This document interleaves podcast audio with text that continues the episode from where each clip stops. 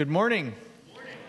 I want to welcome you here. If you have not uh, already been welcomed, it's great to have you here worshiping with us, proclaiming the, the goodness of God together. And we always kind of make a disclaimer with that song. There's probably a bunch of you here who are singing, God, you're so good. And you're like, I don't actually know if God is good. I can't feel him in the midst of what I'm going through right now.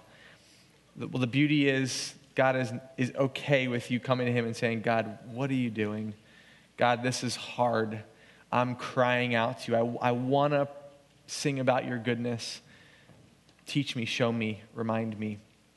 So as we sing, don't ever sing uh, just kind of without thinking. Sing the words that you believe and that you, you want to sing to God. So, all right, here we go. Uh, we're diving in this morning. Uh, we're had a, a busy couple of weeks here at Fellowship. The last two weeks have been filled with a lot of crazy, fun stuff. And I'm going to give you a quick update on a few of them. Uh, some students in Collingswood just returned back from a missions trip to the state of Michigan. They were working as a camp staff for a week for a whole community that sends a bunch of kids to this camp, and they get to teach them about God. Um, lots of uh, physically challenging things and spiritually challenging things. It was Survivor-themed. Any Survivor fans in here? Um, right. It was every tribe, every nation. Clearly that was under God, uh, but Survivor-themed, lots of different things. It involved this mud pit as well, which was just insane. Um, and there is a video of Pastor Ben rolling in the mud uh, on Facebook, so go check it out. Um, students in Mount Laurel uh, two weeks ago were in Pemberton and Trenton, uh, and on the way to Pemberton one day, serving in like Bible clubs, lots of different things, uh, we saw this sign. It actually exists. There's Pemberton and there's Trenton. Maybe we're going to Hamilton next year. I don't really know, but uh, that sign is is crazy, so we took a picture of it. Um, but we were there. We were doing Bible clubs, car washes, soccer camps, and a vacation Bible school uh, in two different locations during the week. It was kind of crazy. And yesterday, a group flew out to Belize, Uh, serving in on a missions trip there. And so uh, God's doing some crazy thing. If you were to drive to Belize, that's what it would look like, but that's not what they did. They flew there. I just couldn't put it in. It's, what is that, like four days of driving? I don't really know. Um, but to think about God at work in lots of different places, maybe even mobilizing us in some ways to be in these places, is really beautiful. And um, as we've been talking through every story, his name this summer, Uh, I just wanted to share with what God was doing there. And we're actually going to start with a story that happened to me in Trenton. Uh, I want to tell you the story of um, what happened. Uh, just so you know, I cleared this by the person I'm going to talk about in a second, so we're all good.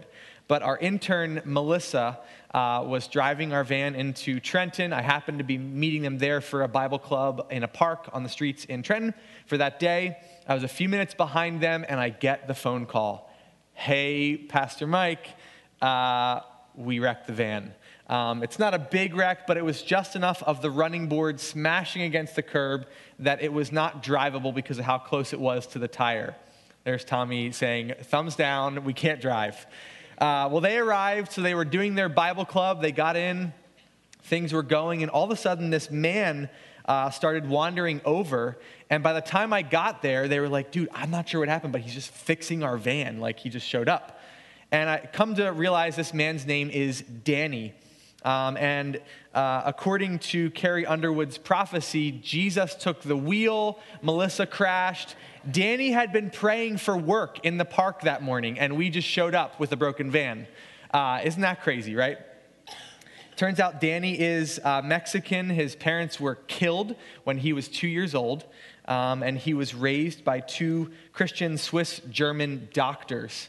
Um, so think of this Mexican man who is fluent in German and is speaking some weird English form in the middle. It was like, I don't know what you are. He was like, I know, I come across a little weird, but he was the coolest guy. Um I spent uh, the number of hours then wandering around the city of Trenton with him to get these parts, um, to buy the things we needed to fix the van, and to pay people that we were getting things uh, cut, you know, all those different things. Um, it turns out God has taken Danny all over the world in, in lots of different ways, uh, using his talents and abilities. His parents were wealthy, and he said he wanted to be a missionary pilot, and so uh, his parents paid for him to go to pilot school. He's a pilot. He is also a mechanic. uh, and a handyman, and he gave me his card before he started doing the work. He was like, here's my card, here's all the things I do, and there's John three sixteen on the back. And I'm like, this is just too crazy that you're sitting here praying and we show up. Um, well, it all connected at this one spot um, called Tri-Steel Fabricators of Trenton. If you're ever there, highly recommend it. It's a great spot. We needed some parts. So Danny's driving me around all these places. We end up here, uh, and we meet this guy named James, who is one of the owners of Tri-Steel Fabricators. Uh, James and Danny have spoken German together for a number of years because they both had this like weird German connection. Uh, and they're also both brothers in the Lord. Um, and so I'm just kind of like sitting back watching what is happening uh, as they just talk these things. And when Danny finally told James that I was a pastor, you could just see like his whole countenance shift. And it wasn't a good shift, like something was up. And I'm like, what? Did it... There's a lot of metal around. You could kill me and take me out and no one would even know right now what's going on. Um, he said, me and pastors don't really get along too well. I was like, okay. Uh, he said, you know what? They don't really know an honest day's work. Me in the steel fabricating business. And I was like, not about to tell him that for my work that week, I was going to play soccer with kids and wash cars in Trenton. Like, that just, okay, yeah. Uh, my eyes panned around this massive steel fabricating operation. Uh, there's trusses for churches being built, actually, right in there he was telling me about. It's like five times the size of our sanctuary, just a huge place. Um He was a, a likable guy, a bit rough around the edges, and eventually we went on to talk about all the ways we saw God at work in our three different corners of the world, Danny, James, and me. The church is often referred to as the body of Christ, and Randy was reading out of uh, Romans chapter twelve, and later on is, uh, in chapter twelve it says, "For as in one body we have many members, and the members do not all have the same function. So we, though many, are one body in Christ and individually members one of another. Some are eyes to see, ears to hear, feet to walk, and others are the brains when you just don't know how to fix a church van that is not drivable." The body of Christ was really displayed for me that day, and we got our tiny parts from the uh, labor, the, the steel factory. We walked out, and James is like, no, no, no, no. It's on me, it's for Jesus, it's for the church. And we walked out, and I kind of was like, I still don't know what's happening right now. Um, we headed back, the van was fixed, all is well. And as I drove later in the day to Pemberton to go be with a different group of high school students, I had this like out-of-body experience, like, what is God doing? What? He is so much more at work among us than we think he is, or maybe that we see or give him credit for. He's in Michigan rolling in the mud and being all crazy with the kids up at the camp in uh, in Michigan. He's in Trenton. He's with Danny as he's praying for work. Maybe he even allowed our van to break down right there so that he could have work that day. He's in Pemberton as we're meeting the needs of people there and teaching them soccer and pointing them to Christ. He's in Belize as our students are flying there. He's in our homes. He's caring for those without work and drawing hearts to himself. And oftentimes we don't get to see what God is doing. But for me, it was like the, the curtain was open just a little bit and God was like, here's what I'm doing. And I, I had to share that story with you this morning because not only does every story in the scriptures whisper his name, but oftentimes our own lives are screaming the presence of God. And so you and I, we have to gather and worship, and that's what you bring in on a Sunday morning and you worship, because God is screaming in our stories in lots of different ways. I've for years loved the illustration of a, a tapestry. Uh, I spoke with a lady afterward and confirmed that tapestries do look like this on the backside. And the Christian life basically is God doing lots of different things, and oftentimes we see the mess of the back side of a tapestry. And all we can see is maybe just a, a wreck, like why, needless. Why is this here? Our suffering, our pain, our trials. And God is working together to bring all of his beauty on the front side of yet which we, we don't know. Well, Corrie ten Boom, who you may know, has written a poem called The Weaving, and that's kind of what uh, happened to me. I kind of was watching God weaving different things together, and maybe he showed me a little bit of what he was doing. The Hiding Place is a great book if you've never read it. Corrie ten Boom and her uh, family harbored uh, people that were uh, being persecuted in the Holocaust. Uh, over eight hundred Jews in their homes during World War Two, and she was imprisoned with her family, and later, as they came out, she wrote this powerful book detailing her experience. But not only her experience historically is this book good for, but it is a crazy encouragement to your faith because they followed Christ, and all throughout, God is talked about in the midst of this suffering and pain, and they just kept looking to him, kept looking to him. So if you've never read it, read it. The audiobook is killer too. You should listen to it. Here's the poem she wrote. It's called The Weaving. Between my God and me, I cannot choose the colors. He weaveth steadily. My life is but a weaving. Oft times he weaveth sorrow, and I in foolish pride forget he sees the upper and I the underside. Not till the loom is silent and the shuttle ceases to fly will God unroll the canvas and reveal the reasons why. The dark threads are as needful in the weaver's skillful hand as the threads of gold and silver in the pattern he has planned. He knows, he loves, he cares. Nothing this truth can dim. He gives the very best to those who leave the choice to him. God, we could just stop right there knowing the beauty of how you are at work in simple stories that we get to experience. And through this poem, Lord, you're you're showing us of the, the beauty of, of even the words coming together and, and weaving something for us that points us to God. God, oftentimes we can't trace what your hand is doing. And it's in those moments we want and beg, would you help us trust your heart that is good, that is for us, not against us. God, teach us to, to look and to hear and to go, that we might see the goodness of God and taste that. We pray these things in your name. Amen. Well, we're going to get to the scriptures this morning. We're going to be in the book of Exodus. If you want to turn there, the book of Exodus chapter thirty-one. Exodus chapter thirty-one, and really this morning is all about God's artistry from beginning to end, from creation all the way through the miracles of Jesus, the way he talks about requirements for building the, the tabernacle, which we'll talk about today, every story describing his name, every story pointing to a little bit more of who God is. Maybe you know him in these few ways that we'll talk about this morning, but maybe you don't. And if you don't, it's my prayer that you would embrace him as Savior and Lord this morning.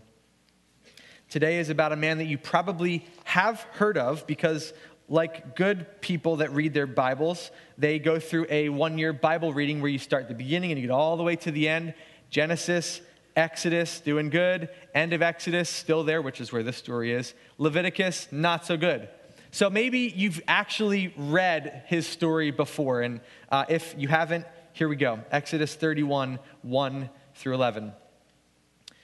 Then the Lord said to Moses, see, I have chosen Bezalel, son of Uri, son of Hur, the tribe of Judah, and I have filled him with the Spirit of God, with wisdom, with understanding, with knowledge, and with all kinds of skill, to make artistic designs for work in gold, silver, and bronze, to cut and set stones, to work in wood and engage in all kinds of crafts.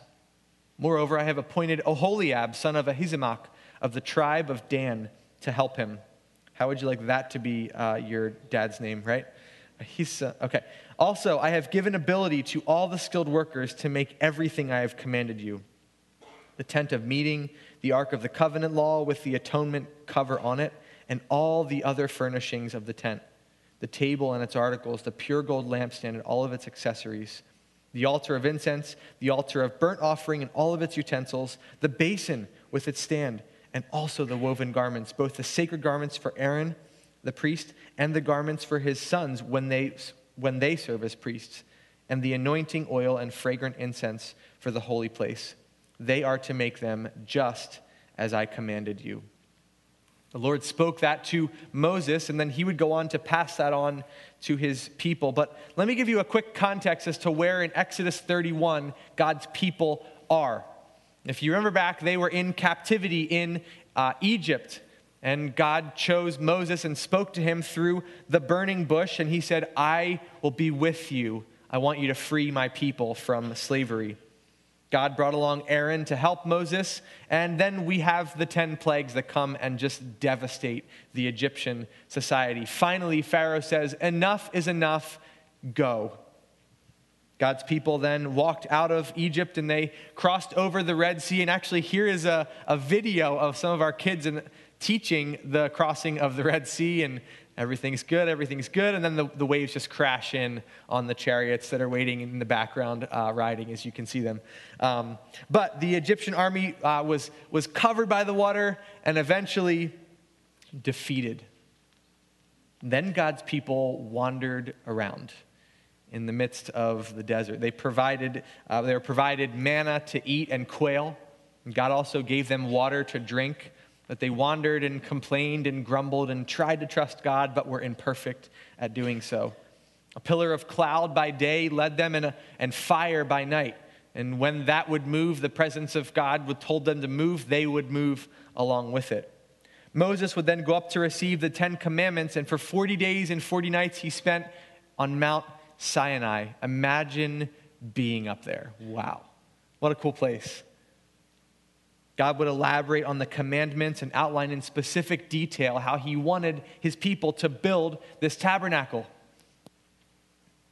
The size, the shape, what it would feel like, even what the tabernacle should smell like at different places. The furniture, everything in it. And then in Exodus thirty-one, he says, and these are the men that I have specifically given, Oholiab and Bezalel. And if anybody has some spare time and wants to go into Christian artwork, please help us out, because that's all we could find. Um, he comes down with the tablets of the law, and he's going to read them to his people. And what does Moses find as he comes down the mountain? The golden calf. All the people are bowing down. They've put all their resources together, and they're bowing and worshiping a golden calf.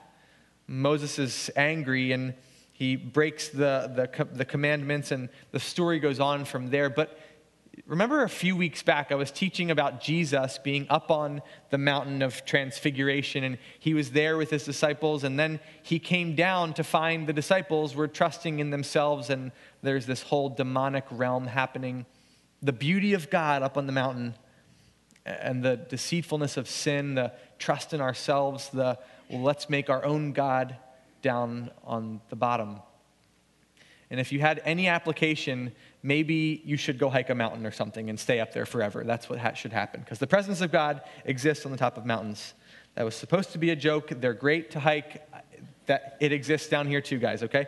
All right, but this morning, the focus is this, that God is a masterful artist at work to teach us and to show us his creative design. There's a few takeaways as we read through the account of Bezalel and Oholiab. The first one is God is with us. God with us. Not earth-shattering news. You've probably heard this before, but think about it in this context. God has actually been with his people all along. In the Garden of Eden, in Exodus chapter, or I'm sorry, in Genesis chapter three, he's walking with Adam and Eve. Exodus chapter three, we have Moses in the burning bush. He calls out from the bush, I will be with you. And then we get to later on in Exodus, and there's the tabernacle that's going to be built by these two men and many others. And he says, this is where my presence is going to dwell. It's going to make a house for me to live in on the earth. Jesus would one day come and be the presence of God in human flesh. And he says, to go into all the world and teach these things, and behold, I will be with you. Matthew twenty-eight. Jesus would die and come back to life, and then even ascend back into heaven, and he would send us his Spirit, and that our hearts would become his dwelling place. Second Corinthians six, we are the temple of the living God. And the whole idea of God with us is not something like new, and, and it's always been true, and it always will be true. One day the return of Christ to, to take us to him Revelation nineteen, God has promised all throughout Scripture, I will be with you. The artistry of God always points us back to him, a God that is with us. This might be a really simple point, and you might be like, good, I know that. But are we living as though God right now is with us? Maybe some of you have the Holy Spirit living inside of you. You've trusted in Christ as your Savior. He's living inside of you. He's directing you. He's leading you step by step. But many of you would say, I don't know, God feels kind of distant. I've been taught my whole life that God uh, is not near me. He's far. He's up there. I need someone to kind of like help me out. Uh, I got to make my way to God, or I got to do enough good to, to get to God. Well, the beauty of the Christian story is that someone did make a way for you to get to God, and his name is Jesus. Amen? Amen. The second part here is that God is not only with us, God enables us. We'll, we'll see here in verse one, it says, Then the Lord said to Moses, See, I have chosen Bezalel, son of Uri, the son of Hur, the tribe of Judah, and I have filled him with the Spirit of God, with wisdom, with understanding, with knowledge, and with all kinds of skills. Verse six, Moreover, I have appointed Oholiab, son of Ahisamach, of the tribe of Dan, to help him. Two men here, Oholiab and, uh, I'm sorry, I lost his name. Oholiab and Bezalel are the two men here appointed by God. And Bezalel has quite the heritage, okay? His two grandparents are named Hur and Miriam, which may mean entirely nothing to you until I tell you who these two people are that were his lineage. Hur was one of the two men that as the Israelites were being attacked by the Amalekites, uh, he was the one holding up the arms of Moses. Because in that time, uh, when Moses' arms were raised with his staff, God's people were winning. And as soon as uh, he lowered his hands and he was unable to keep them up, God's people would be losing. And so uh, they said, well, let's just continue to hold his arms up in worship and praise to God and trust. And, and Hur was on one side and Aaron was on the other. So he was kind of a big deal. Miriam, his grandmother, was also at that point the leader of all the women in uh, the, the, the nation of Israel. So when you get along to Bezalel and he was chosen, people may have been like, well, he, I mean, he's kind of like a big deal. This makes sense. But then you get along and you say, who is this guy Oholiab and why is he chosen? He's from the tribe of Dan. Dan is like this insignificant, nothing tribe. Really not a lot going for it at this point in God's story. He would not have been a big deal at all. But it seems to me the text puts these two people together and says, God is the one who enables. Whether you come from a, a line of great people, or whether you're from the tribe of Dan, it's God who enables and gives skill. God chooses, he equips. It's by his Spirit that he's given him wisdom and understanding and knowledge and all these skills. Maybe you need to hear that your influence and your effectiveness in this world is not based on your heritage, people that you know or that you connect with.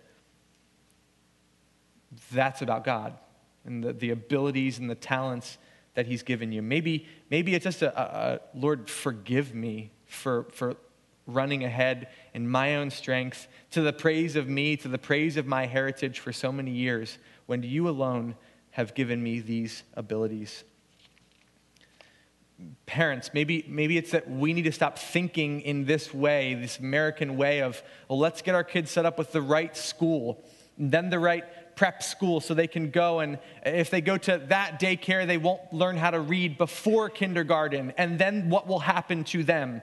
And if they don't get on that team, they won't have the opportunities that those kids have, and maybe, just maybe, they won't get to play on a travel soccer team, end of the world type things that we parents think about, but We, we think that maybe it's all about what we can just muster up in and of ourselves to do these things, to, to get us to a place that we can succeed, not realizing that it's his sovereignty. It's him that establishes, him that gives authority, and he's made us with these gifts and abilities. You have to stop and think, though, as you're thinking about these two men. They had just come through the wandering in the wilderness, and they've come out of Egyptian captivity. Uh, what was it like for them? Were they maybe um, kids at that point? Maybe their fathers were kind of like working as slaves. Maybe they were doing some uh, little tasks as well. Was God potentially preparing their fathers to teach them so that one day, as they come all the way through this, they left Egypt, and here they are, and God says, I want to dwell with you in the tabernacle, and you're going to build it for me? I wonder if they felt like, whoa, God, I wonder if like all that was for this. You ever had those moments where you just feel like you get to a place where you're like, whoa, did God do that for this? I had one of those moments uh, a while back, um, growing up, as many of you have had, different struggles and uh, things you've walked through, or, or moments in life that you kind of felt like, why, God, what's the point of this? And when I uh, came on as a pastor here at Fellowship a number of years ago, I'm sitting in my office kind of figuring out what should I do, and in walks a student, and they start talking through what seemed like my life story, and they're like, and now what do I do? And I'm like, wait a minute, I went through that, and I know what that's like. Let's talk, let's pray, let's go to the Lord. I had a parent come in and ask, hey, my son is struggling in this area, and uh, he's he's dealing with that, and this happened at school. Do you, can you help me with this? And I just got chills because it was almost the same circumstances that I had walked through. God, God, did you walk me through that so that one day maybe you'd allow me to walk others through this? But for me, I think if at that moment, way back as a kid, if God said, you know, you're going to go through this, and in ten years, fifteen years, someone's going to come into your office, and they may ask you a question about it. Um, that's why this is happening. What? God, like, really? Come on. Can we just get cut to the chase here? Like, why are you doing this, God? Or maybe he's set up things in your life where you feel like uh, if God told you why in the midst of it, you wouldn't believe him. And that was me too. I, I probably would have doubted his character. I would have been pretty angry at God's maybe long-term purpose for my sufferings. I wouldn't have chosen that to be the outcome, God. But instead, if we trust and we look and we listen to a God who's with us, maybe he's preparing and equipping us for the work that he's calling us to. He's enabling us, divinely giving us skills and abilities, gently walking us through maybe some narrow passageways that we're like, this does not feel good, God.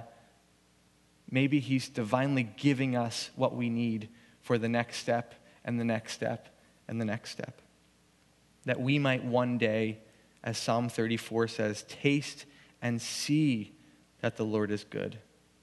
Blessed is the one who takes refuge in him. Man, I believe God would just delight to increase our trust today, because oftentimes those circumstances and those trials and those struggles don't happen as kids. They actually continue to happen if you know life and how it goes, right? We continue to have difficult things happen. This is what life is all about. And so what if right now you said, God, I'm not sure what you're doing, but I want to trust in you. Remember a few weeks back, help me in my unbelief, God. I'm not sure what is happening with this circumstance, but I know that you are a God that doesn't waste suffering, doesn't needlessly put me through things just to make me feel like you are God and I'm not. I want to taste and see that the Lord is good, and that I want to take refuge in him, even in the midst of what I'm walking through. God is with us. God enables us, even through suffering and difficulty and failure and trials. And the last one here, God also invites us. God invites us. Verse six, it says this, "Also I have given ability to all the skilled workers to make everything I've commanded you.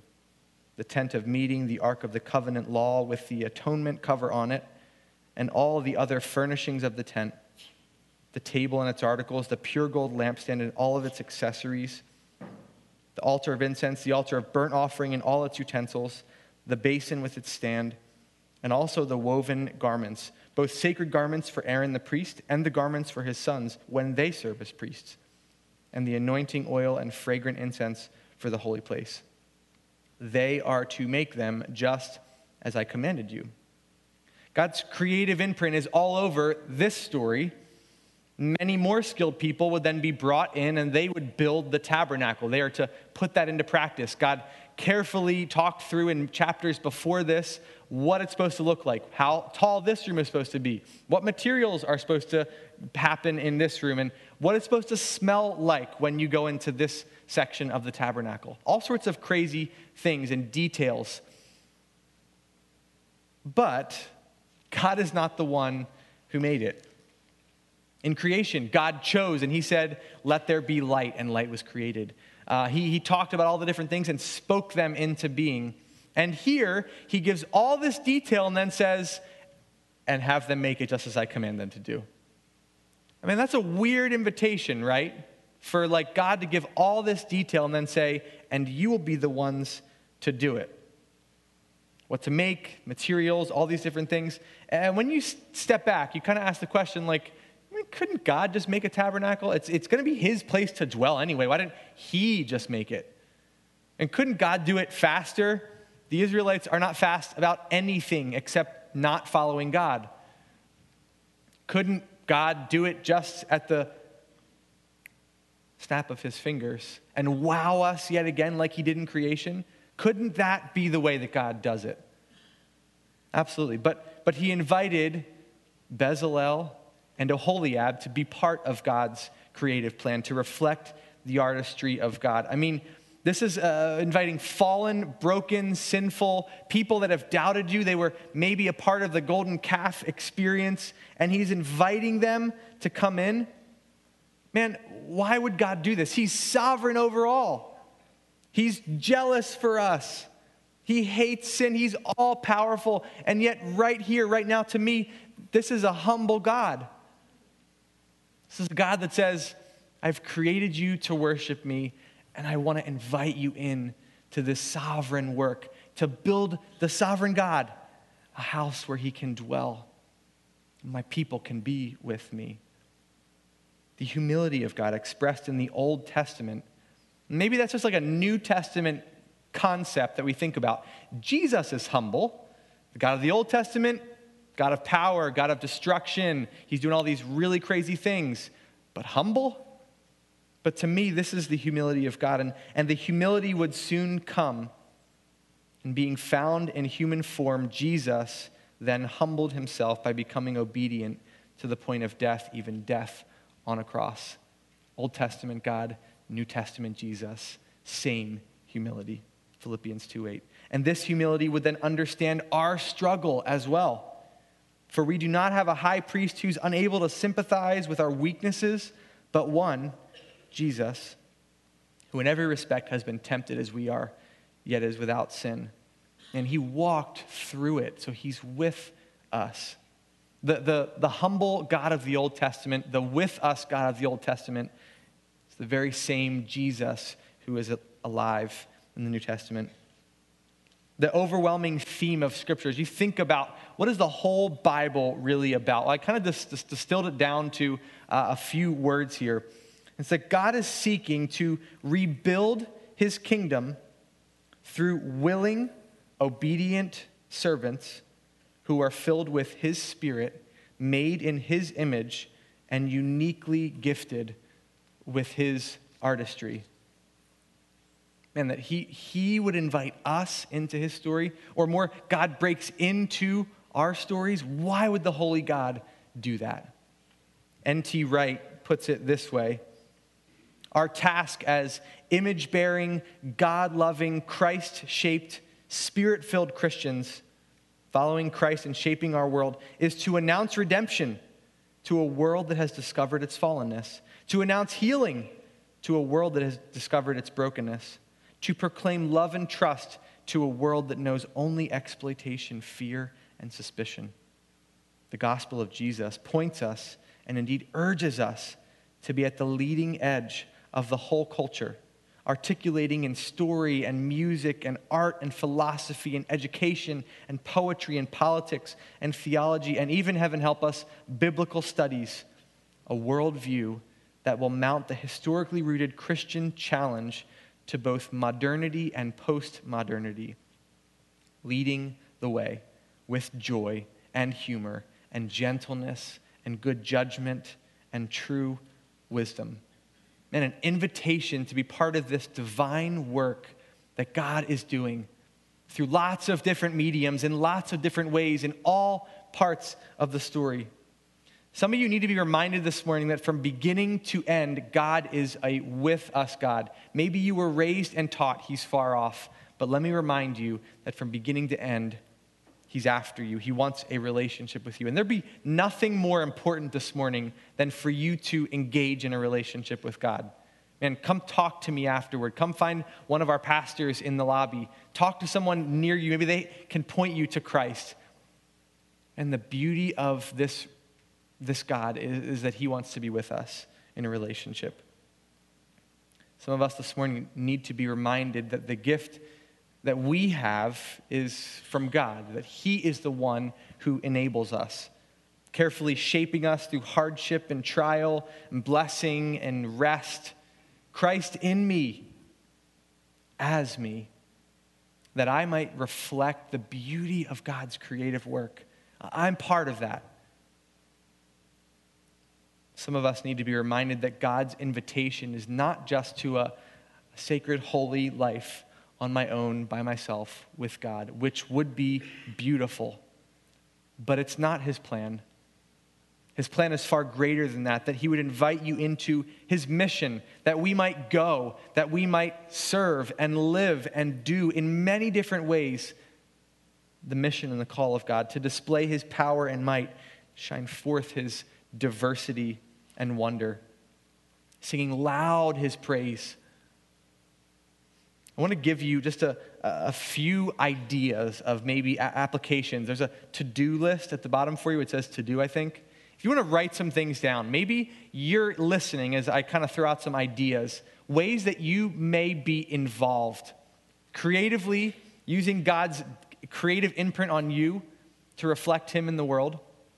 I talked with a lady after the last service, and she was like, I never really thought of making curtains as part of God's creativity that I can speak of the world, but it, it made her come alive. And so what I want to say is, as I read this list of different things, some of these may be like, who does that and reflects creativity? But some of you who do these things, you may be like, that's my thing right there, okay? So here we go, here's your list. Maybe it's through words, poems, journaling, writing, or crafting with words for the kingdom.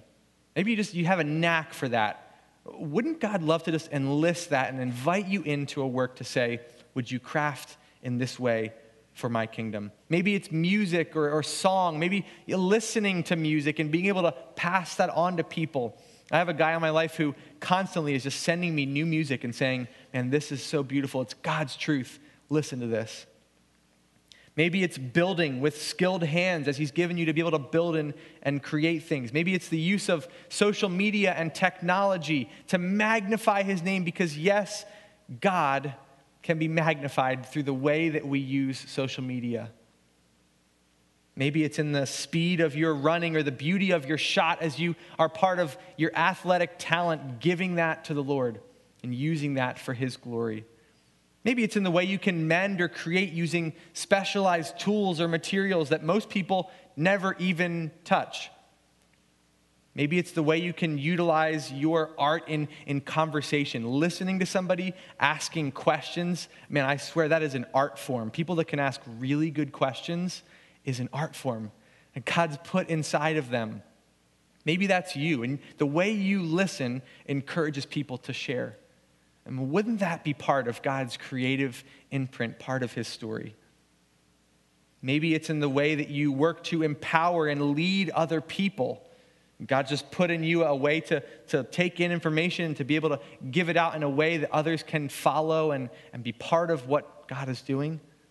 Possibly your art is uh, with crayons and some scrap paper, and you're kneeling down next to a child, and your art is caring for kids and pointing them to who God is. Not everybody has that gift, right? Maybe your art is meeting a special needs child and, and learning who they are and then being able to carefully craft and shape a way that you can speak to them, that you can interact with them. We had a beautiful seminar yesterday, uh, yesterday morning about uh, how autism uh, is, is prevalent in our culture also, and, and how we can be the hands and feet of Jesus to these kids, that we're invited in. This is not something to hold us back, but that we could say, man, God, you are so at work, even in these children. How do we do that? That is a beautiful art form. Maybe some of your art is uh, how you cut your grass, and only the people that had a guy like jump up and cheer in the first service, that's me. Maybe that's you, and, and the way that you take care of what God's given you, people are gonna ask you, and then you can say, man, even just in little small ways, I want to reflect the beauty that God has put inside of me and in this world. Maybe some of you, it's the ability to create in the world of fashion. I had a guy talk to me a few years back, and he just said, man, the, uh, it feels like I'm, I'm put into this place in the world of fashion. I'm not even really wildly into this, but I'm here, I'm doing this, and it just feels super godless. I don't know why I'm here, but I just feel like God's put me here to talk about him. Like, wouldn't it be so cool if in some of these industries where we think people need God, that God would put his followers there to speak about him? Maybe that's where you are today. Maybe it's in your ability to clean and organize well, which might seem like one of those gifts that's just, you know, uh, whatever, God, like that's just a, a, a hobby, or uh, I'm just a neat freak or whatever. But maybe, just maybe, God's given you that ability when people are messy to be able to clean and to be able to do that to reflect his beauty. Or maybe it's in the way you operate a giant steel factory in Trenton, New Jersey, so that one day when Danny and Mike walk into your factory, you too can say, this I do in the name of Christ, for Jesus, for the church. And that they would see the reflection of the community of believers in that.